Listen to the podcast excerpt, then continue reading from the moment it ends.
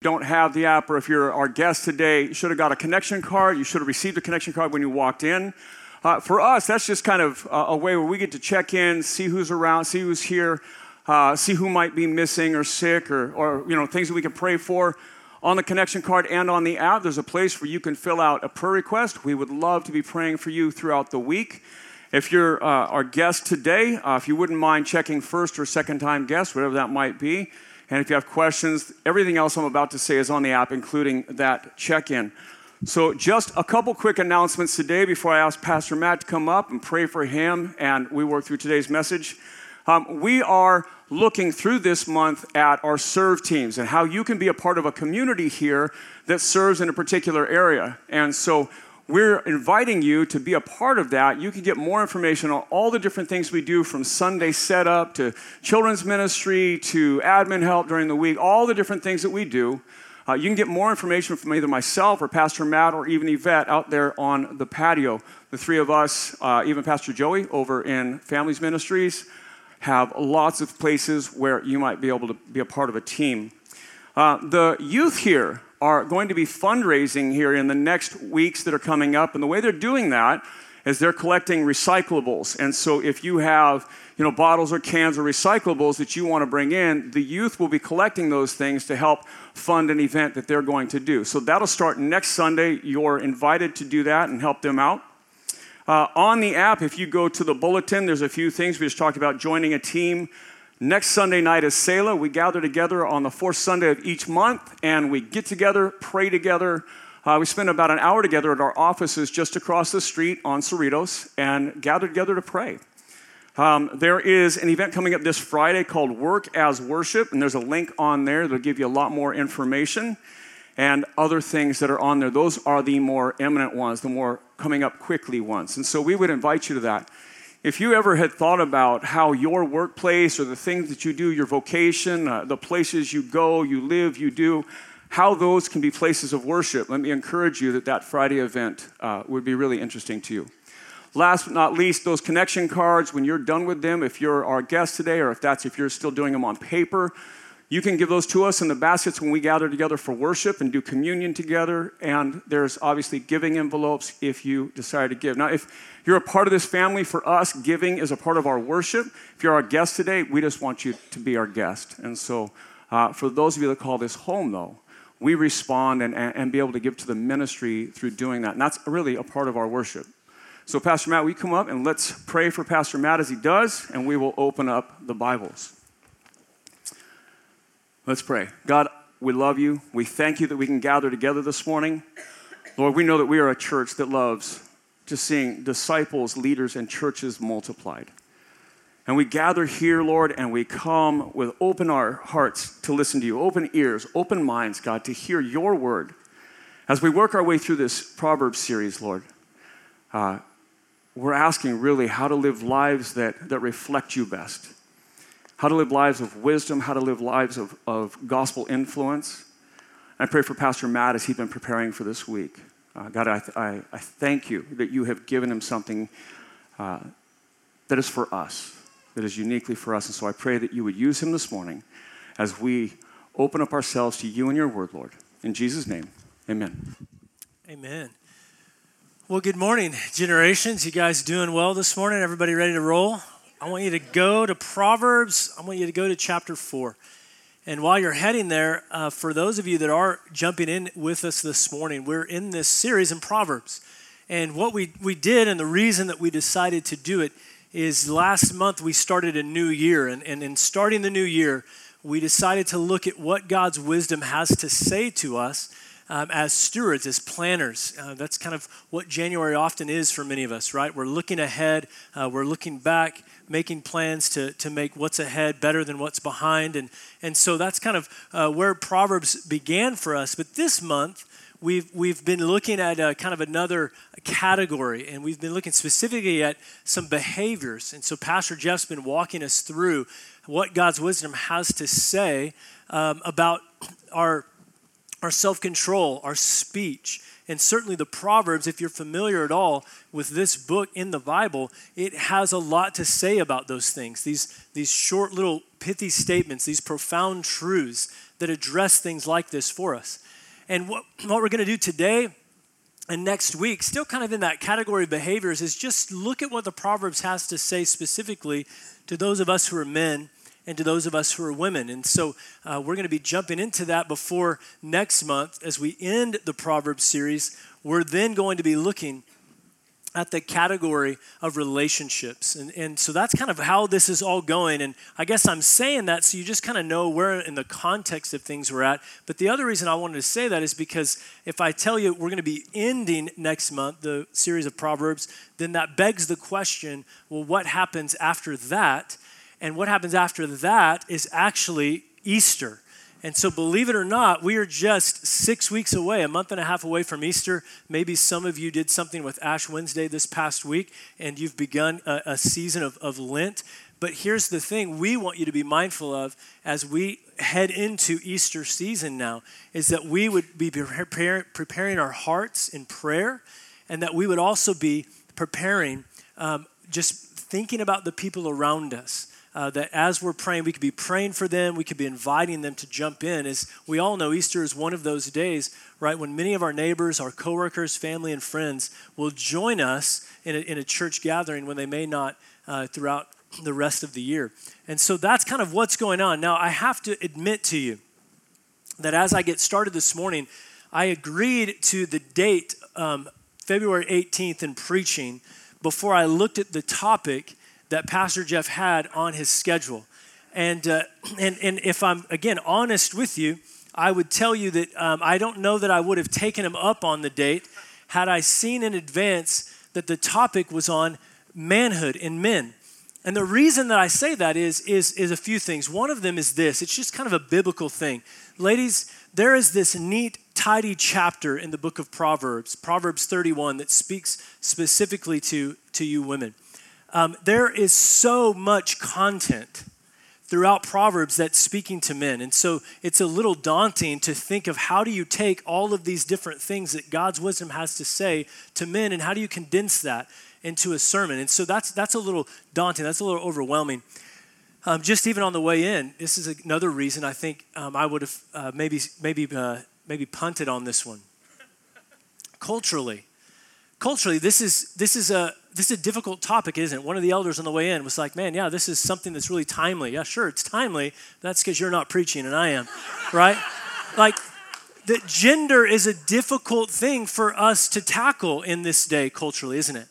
And, and when you think about all that's transpired in my lifetime and in your lifetimes, the things that we've seen change in our culture when it comes to the idea of manhood and womanhood, it's, it's staggering and when the church should be a voice of not just reason and truth, but goodness when it comes to what it means to be a man and what it means to be a woman, sadly, oftentimes we're not leading that conversation, but we're needing to be rebuked and reformed in that conversation. And so, culturally, it's a daunting task to talk about this. And, and then, to be honest with you, I would just have to say, from a personal perspective, this is a tough topic. This is a tough topic because I think if any man is going to be uh, honest about this topic, he's going to have to deal with his own fears and insecurities and shortcomings in sin when it comes to the topic of manhood. So much good can be done by us as men, but so much harm can be done by us as men. And so it's a daunting topic to take on. And so I would just say, one, before we open up to Proverbs 4 and we read through it, let's, let's pray. I think um, I could use that, and I think our hearts could probably use that as we jump into this topic this morning.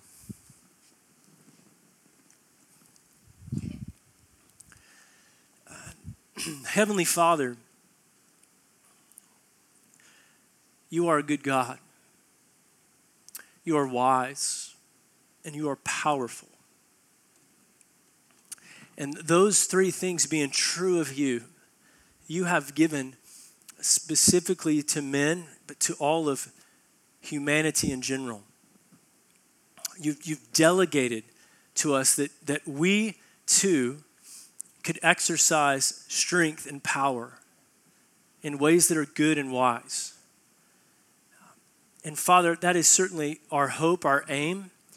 And yet, when we come to a topic like this, we are also just grossly aware of our failures and our sins and our shortcomings and the da- damage and devastation that it brings in our world.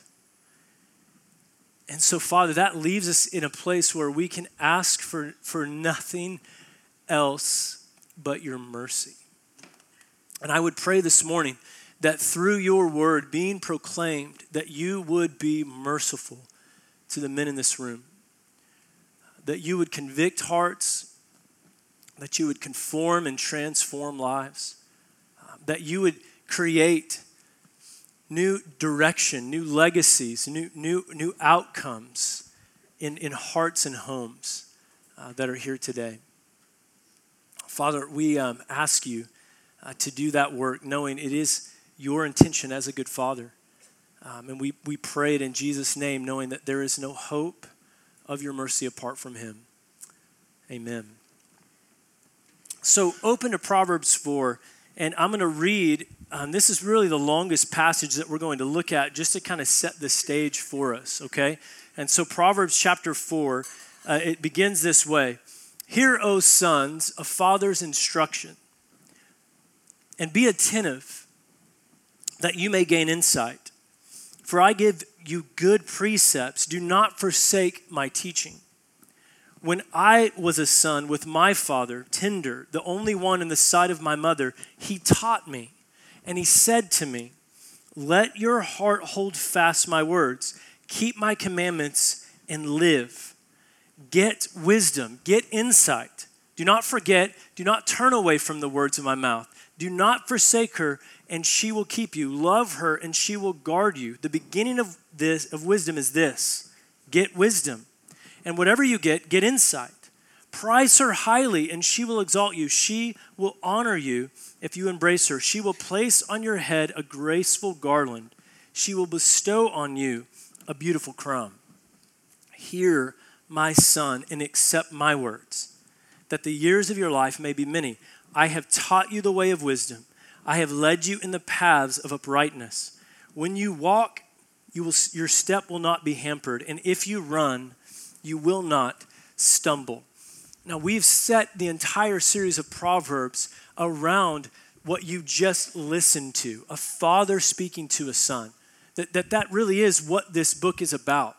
It's a father being willing to get down on the level of his son and speak words of wisdom. And us, us seeing that in light of a good father who has wisdom for us. When oftentimes, right, we can come to the Word of God and we can see it as a burden that we have to bear. We can see it as some type of restrictions and rules and, and hoops that we have to jump through. And we miss the heart of a father that says, I want good for you and therefore I'm going to share what's wise and right for you.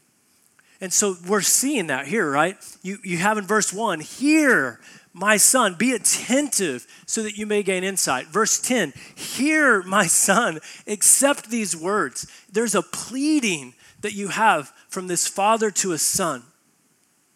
A pleading, right? These, these are important things, maybe the most important things. They have to do with life and the length of our days. They, they have to do with, with, with what it is that we set our, our, our hearts um, upon, what it is we do with our, our hands and the strength God's given us. What do we do with the time and the days as short and, uh, and quick as they pass? It's a father speaking that way to his son, pleading with his son. And, and, he, and he gives this, um, this personification of wisdom did you catch it as, as a woman? As an attractive woman. I mean, I hope as I read through there, you see that this father is trying to set wisdom up as something that looks good to his son. And, uh, ladies in the room, you know what I'm talking about, right? When, when, when your man set his sights on you, the links that he would go to, to get your attention, the lengths that he would go to to pursue you, to woo you, to, to somehow win you over and convince you to marry him, right? Those of you that are married, you, that's part of your story in some form or fashion um, is, is just the insanity that you saw this guy do, right? Because you looked good to him. Like there was something he desired in you. He, he wanted you. you. And, and that's exactly how this father kind of sets it up for his son. Verse 6 Do not forsake her, keep her. She'll keep you, says. See that? Em- embrace her, he says. And, and, and she'll guard you, she'll honor you, verse 8. Prize her, she'll exalt you. Verse 13, she is your life. Hold fast, guard. Right? There's this personification of wisdom as this, this, this lady that he's saying, Boy, if you're going to listen to anything I have to say, then you get her. And, and that's really how he sums it up. Did you catch that in verse 7? I mean, I love this. I love this. Hey, let me let me sum it up, right? I mean, if any any father is worth his salt, at some point he's got to be able to simplify big things. And in verse 7 maybe just takes takes it all, right? Any any instruction from father to son, right? It's epitomized in, in chapter 4, verse 7 of Proverbs. Hey, let me tell you what the beginning of wisdom is. Get it. Get it. Whatever you do, get wisdom, get insight. That's, that's the start. And, and any man in this room knows one of the most difficult things that you and I have to navigate in life is just figuring out where to start. Whether you're young or old, but especially those of you who are younger, you want to know where to start. Get wisdom. Get it. Let that be the pursuit of your life. And that kind of sets up the main idea that we're going to be looking at today is that there is a manhood that Proverbs presents to us, a pursuit of wisdom that, that, that brings an outcome in our lives. And you see it up here on the screen that the manhood of Proverbs is marked by character and strength and action. And, and that's what we're going to look at. And I put these Proverbs passages up there because other than Proverbs 4 that we just walked through briefly, I, we're not going to walk through every one of these verses in, in chapter 15 and 28. I, I want you just to write those down. Those of you that are in community groups, this is where you'll do a little bit deeper dive this week. Um, and I'm just going to highlight some things out of Proverbs 15 and 28 as, as we look at this idea of manhood in Proverbs, how, how the pursuit of wisdom, it, it marks us as men of character, men of strength, men of action. Yet there is something for us to not miss in our pursuit of wisdom in Proverbs, and that's what I close with. It says, Yet our aim, our aim is neither manhood nor wisdom nor the character and strength and action that it produces. Okay, our aim is the Lord Jesus Christ, who is the power and wisdom of God. And we can't lose sight of that, and that'll make some more sense as we dive in here together. So you can. Uh, you can just look up on the screen if you want. You can bounce back and forth between Proverbs 15 and 18. But let's jump in to this idea of our pursuit of wisdom making us men of character. Okay? Our pursuit of wisdom is going to it's going to shape us. It's going to forge in us character. And, and so there's, there's uh, some verses that I'll throw up here on the screen, and we'll just kind of look at, at five. I mean, there's so many of these. Like I said, it's daunting to think of how do you summarize all of the instruction and wisdom that Proverbs and Scripture gives us as men. But we see in Proverbs 15, 18, this kind of just kicks us right off. A hot tempered man stirs up strife, but he who is slow to anger quiets contention. Right? The character of a man of wisdom is one of self control. We, we spend an entire week on that. But, but again, if there's, if there's something that we know about manhood in the world we live in today, it's that the anger and the wrath and the rage of men is devastating. Devastating. And there are lives probably all over this room that have been wrecked by the anger and wrath and rage of men. And so the wisdom of God forges in us as men character that's under control, self controlled. And the outcome of that, as you see, is that we become men of peace, those who make peace, those who, who foster unity and harmony um, in the environments in which we live, those that stop evil and destruction in the communities in which we live. that's what's going to come out of that. Here's another one Proverbs 15, verse 32. Whoever ignores instruction despises himself, but he who listens to reproof gains intelligence. And, and so, just another quality of manhood. One is self control, another quality of, of manhood, the character of manhood is that we're teachable, that we're teachable men.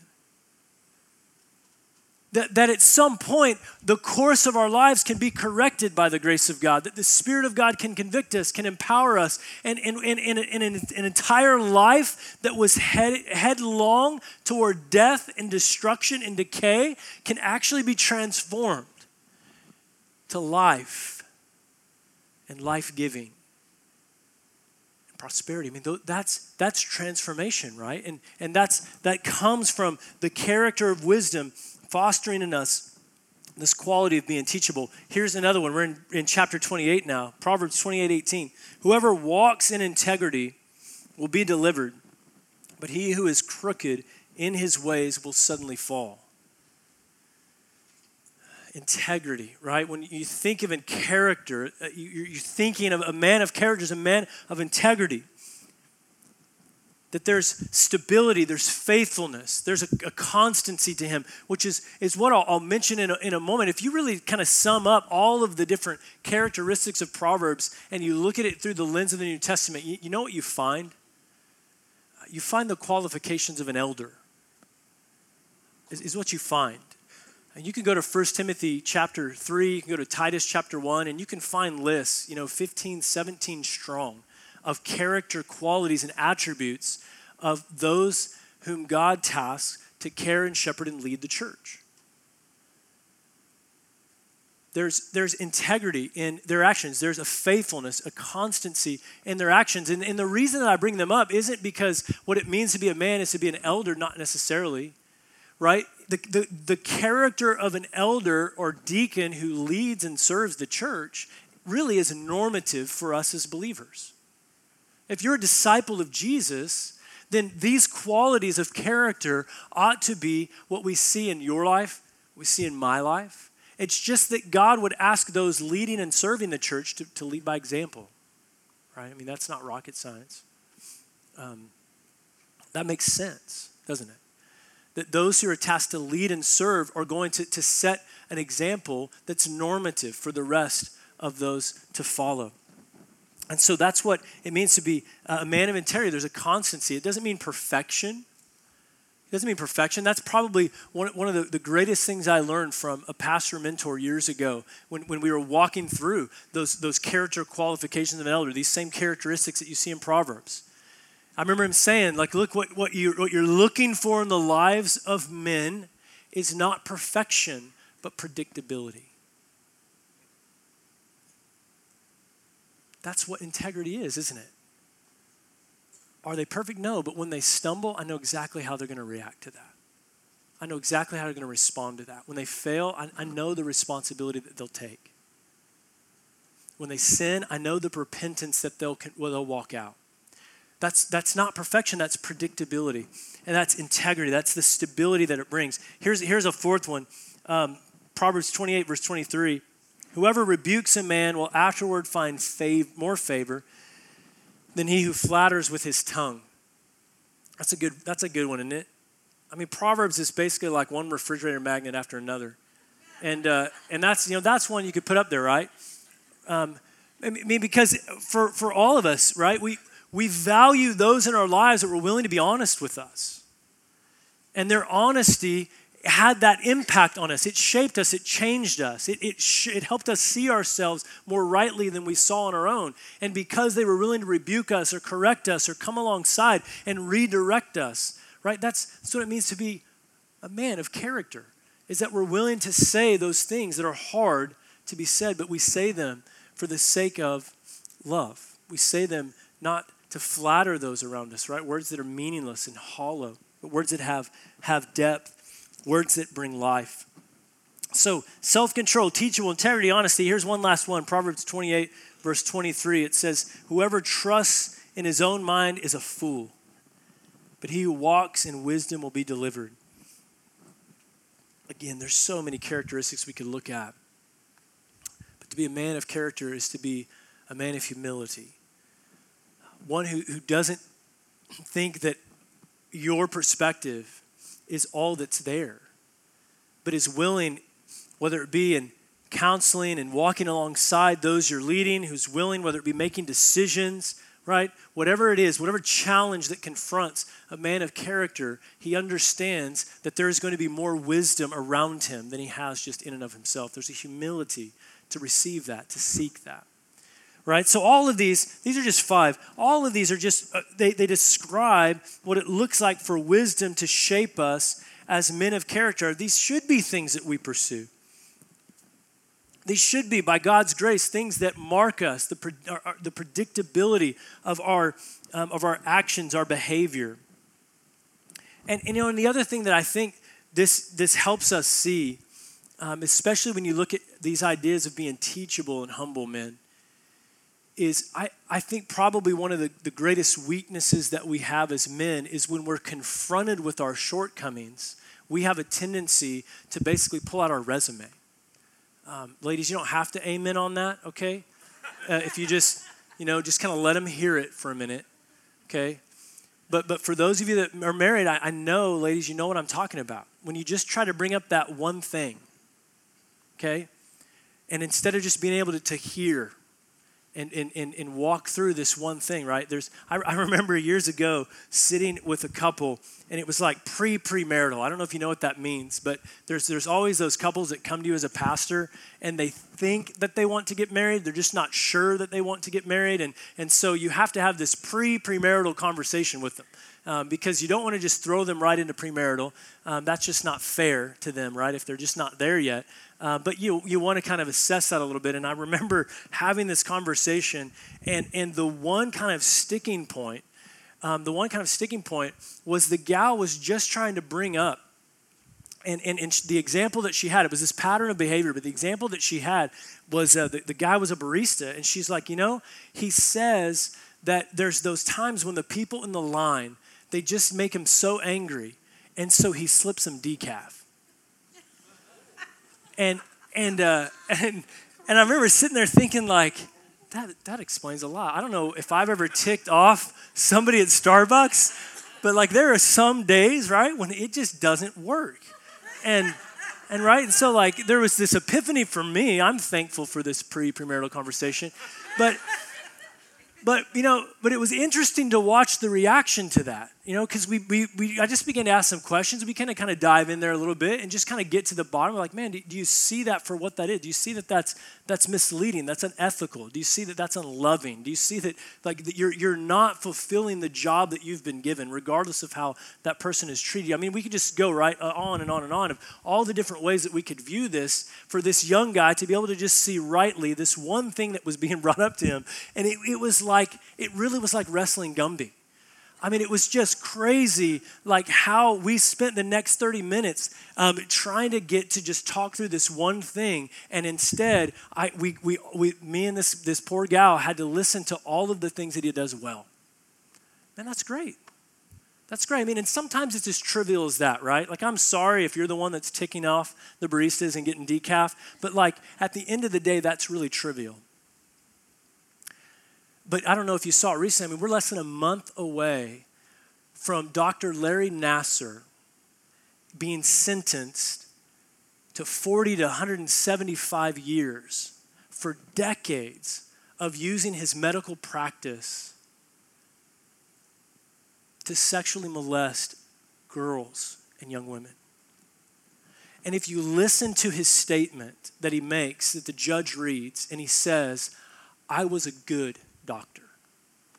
My medical practices, my treatments helped them. See, men, we have a weakness that when we're confronted with our shortcomings and our failures and sins, to be a man of character is to be humble enough to receive that. Nobody needs to hear our resume when we fail. Right? Our wives, our families, the people that we're leading what they need to see is a man who's willing to humble himself and say, but for the grace of God. Right? So here's what I want you to keep in mind as we wrap up this idea of men of character. The aim is not character, the aim is Jesus. The aim is not character, the aim is Jesus. And, and I want you to see in Jesus' own words, this, there's this chapter in Matthew where Jesus is speaking to these men who are moral men. They're men who have great character, we would say. I mean, these guys literally tithe out of their spice rack. Their mint, their dill, their cumin, Jesus says. They tithe from those things. Okay? These are guys who dot the I's, they cross the T's, and yet he says to them in Matthew 23, verse 25, he says to them, First, clean the inside of the cup and the plate, and the outside may be cleaned. Okay, this isn't a master class in dishwashing, guys. This is Jesus trying to help them see that their focus on merely the outward character of their lives is insufficient if their hearts are filled with greed and self indulgence and death. So the aim is not character, man. The aim is Jesus. The aim is Jesus because he's the only one that can take, he's the only one that can take our weaknesses, our sin, our shame, and transform us into men who walk in obedience to his will and empowered by his spirit. So, men of character. Wisdom makes us men of character, but let's look at another thing. Wisdom makes us men of strength. Um, we'll, we'll look through some Proverbs again, and then we'll look at this one. Men of strength. This is Proverbs chapter 15, verse 23. To, to make an apt answer is a joy to a man, and a word in season how good it is, right? And, and I want you to, rather than me, me, me uh, just pay attention, and I want you to see if you can catch something related to these verses on, on being a man of strength. Look at, look at this next one. This is out of Proverbs 15 still, verse 27. Whoever is greedy for unjust gain troubles his own household, but he who hates bribes will live. And then this last one is out of uh, chapter 28. Whoever gives to the poor will not want but he who hides his eyes will get many a curse. Now, um, I know we're throwing them up there quick, so if you miss it, that's fine. But, but one of the things that you see, not just in these three verses, but throughout Proverbs, is that a man of wisdom, a man of character, a man of strength, right? The idea of manhood in Proverbs is not one who's merely just righteous in a moral sense, but a man who's righteous in the sense that all of his actions benefit the people around him. So, if you want a definition of strength, that's a definition of strength.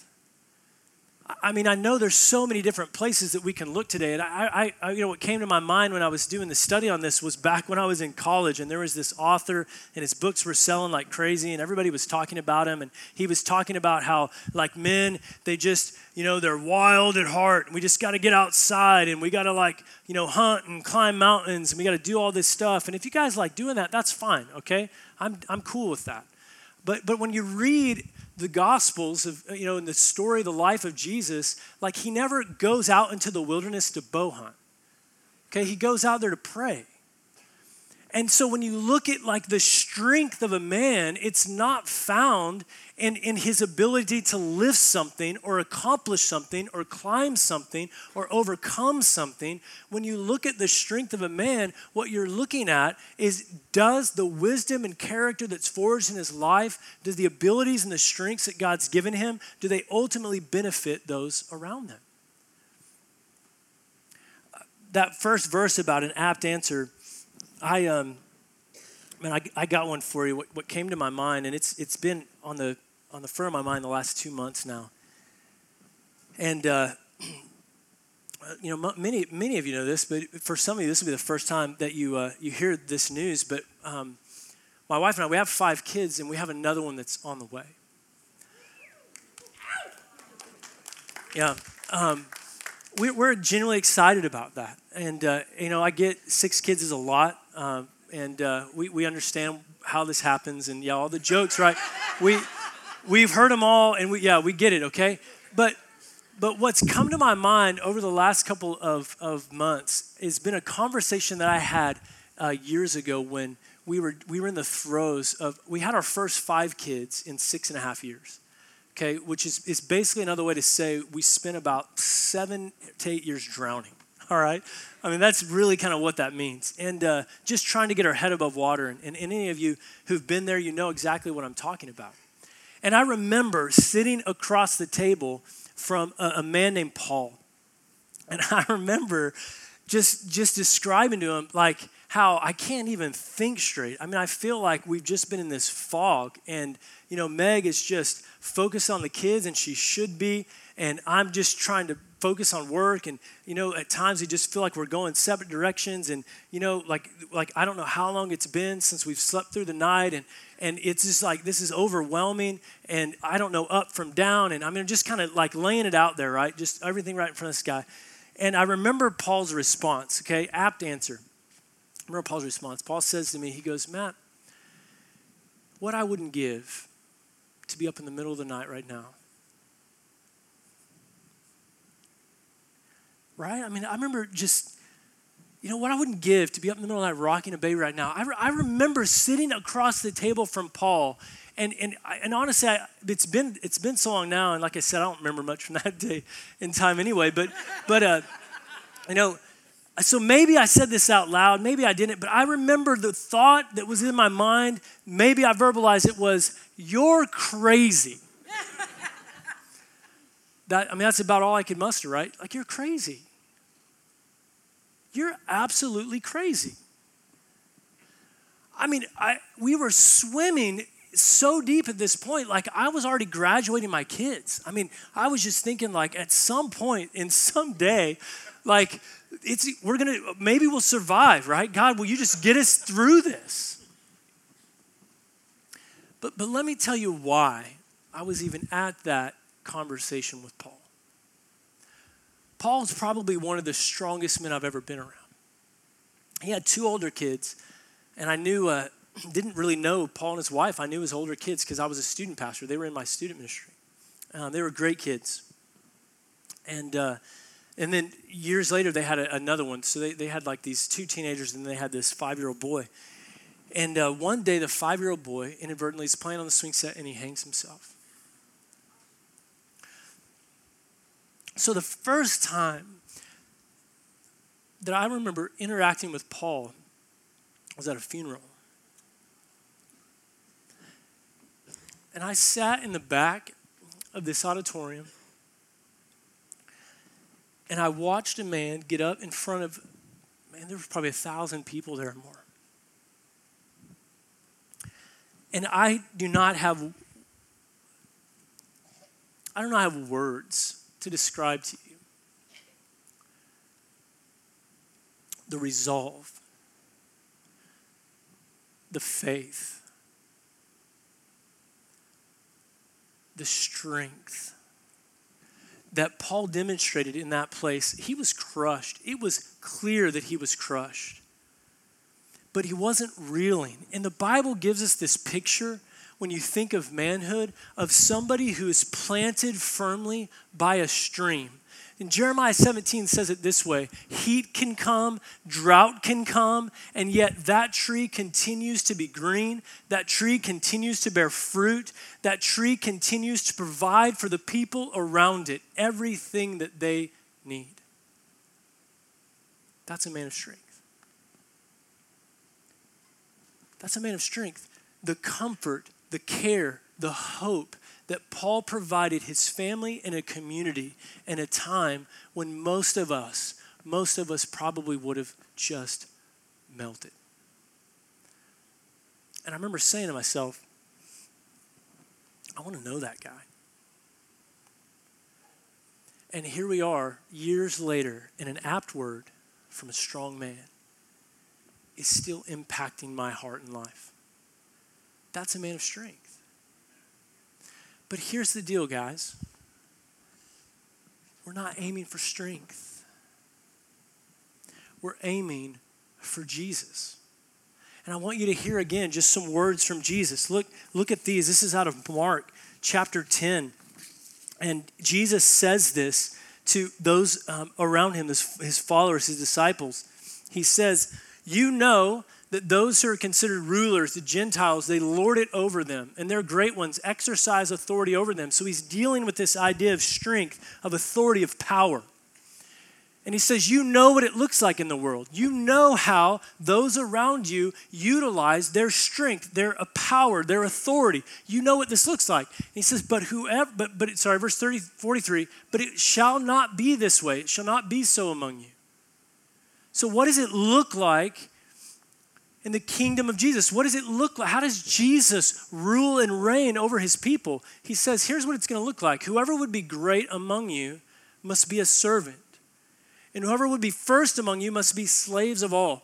For even the Son of Man, speaking of himself, speaking of this figure out of the Old Testament, whom God brings down out of heaven and gives the entire world to, so that he might rule and reign forever and ever.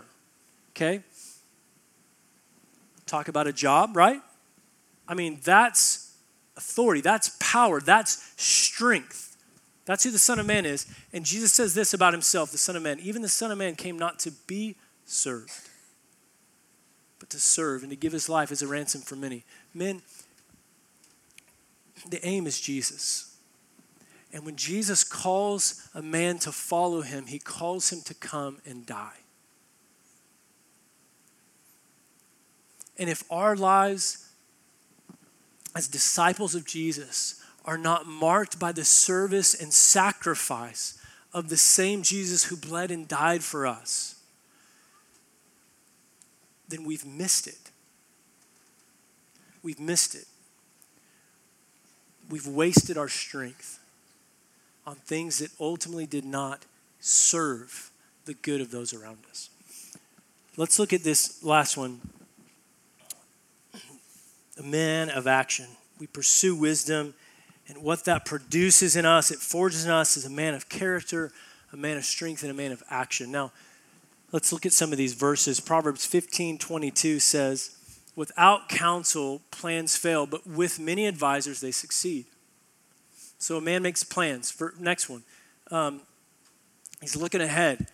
Proverbs 15, 21. Folly is a joy to him who lacks sense, but a man of understanding walks straight ahead. So, not only, right, does a man of action make plans, but then he sticks to that. There's a diligence in that. He's, he's not wasting his time on things that are foolish and, and lack sense. Look at the next one Proverbs 28, verse 19. Whoever works with his, uh, his land will have plenty of bread but he who follows worthless pursuits will have plenty of poverty, right? So there's plans, there's diligence, and out of that work, out of that effort, out of that toil and labor come fruit, right? If, if you've got a job, there's wages. If, if you've got a garden, there's, there's, there's a harvest, right? You know, a field, a farm, there's harvest. If you've got an, an investment, there's a return.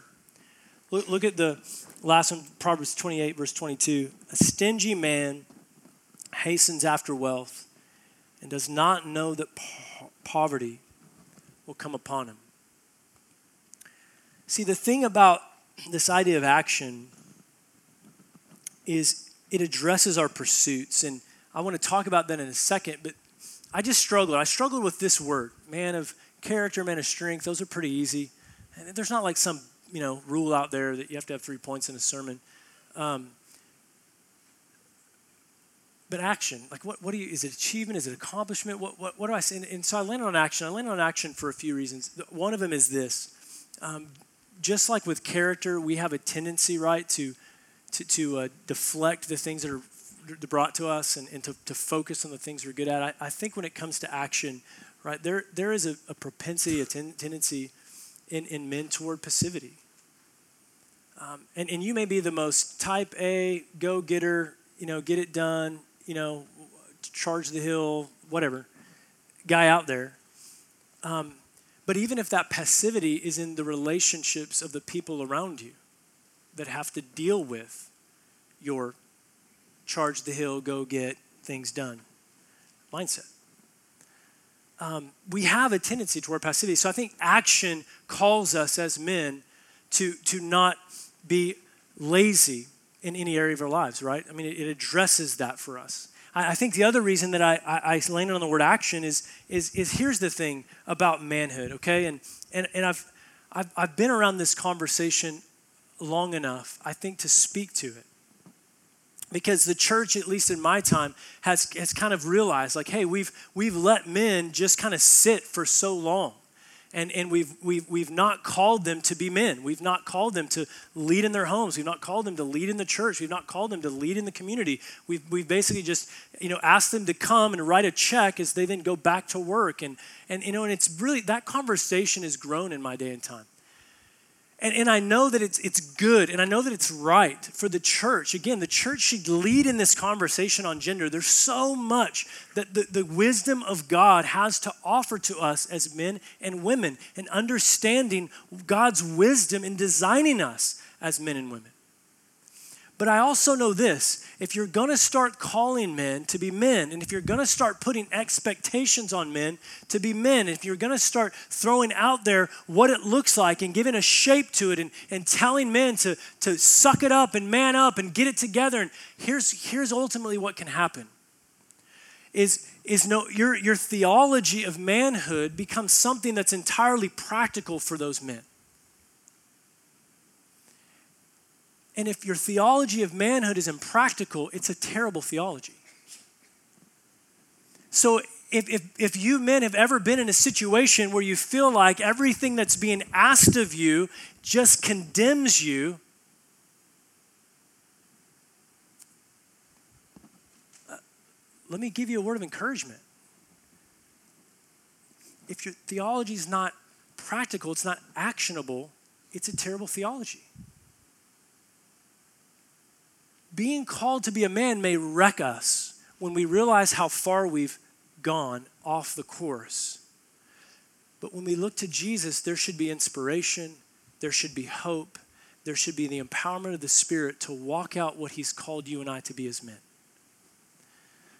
A man of action, right? I mean, that it has to be practical. It calls us out of passivity. But but here's here's I think the, the main thing that I see in, in these verses I've shown you and the many others that are there is, you know, especially that, that last one, is it calls us as men to consider the pursuits that we're making. Um, I just recently sat down with a friend of mine named, named, uh, named Tim. I love Tim. And God's doing this profound work in Tim's life. And the conversation I had with him, it's, it's, it's not abnormal. But he's been wildly successful in his career, his profession. Um, he's a designer. The products that he makes, you and I, we walk past them in stores that we visit and drive by. And yet, as we were talking about his story and we were talking about all of that professional success, Tim had to make this confession. But I lost everything. I lost my marriage. I lost my family. I lost my integrity. I lost my character. I mean, really, what he's saying is he gained the whole world and he forfeited his soul. To be a man of action has to, has to, at some point, man, it has to wake us up so that we take stock, we take assessment, we ask the Holy Spirit, we ask our, our spouses if we're married, we ask the people around us in community, we, we, we say to our family, like, am I aiming in the right way? Are these actions going to ultimately produce the kind of fruit, or is it going to bring me to poverty, to ruin? Because again, that's Tim's story isn't, isn't, isn't uncommon, is it? Even in ministry as pastors, we can pursue the work of God. That sounds so noble.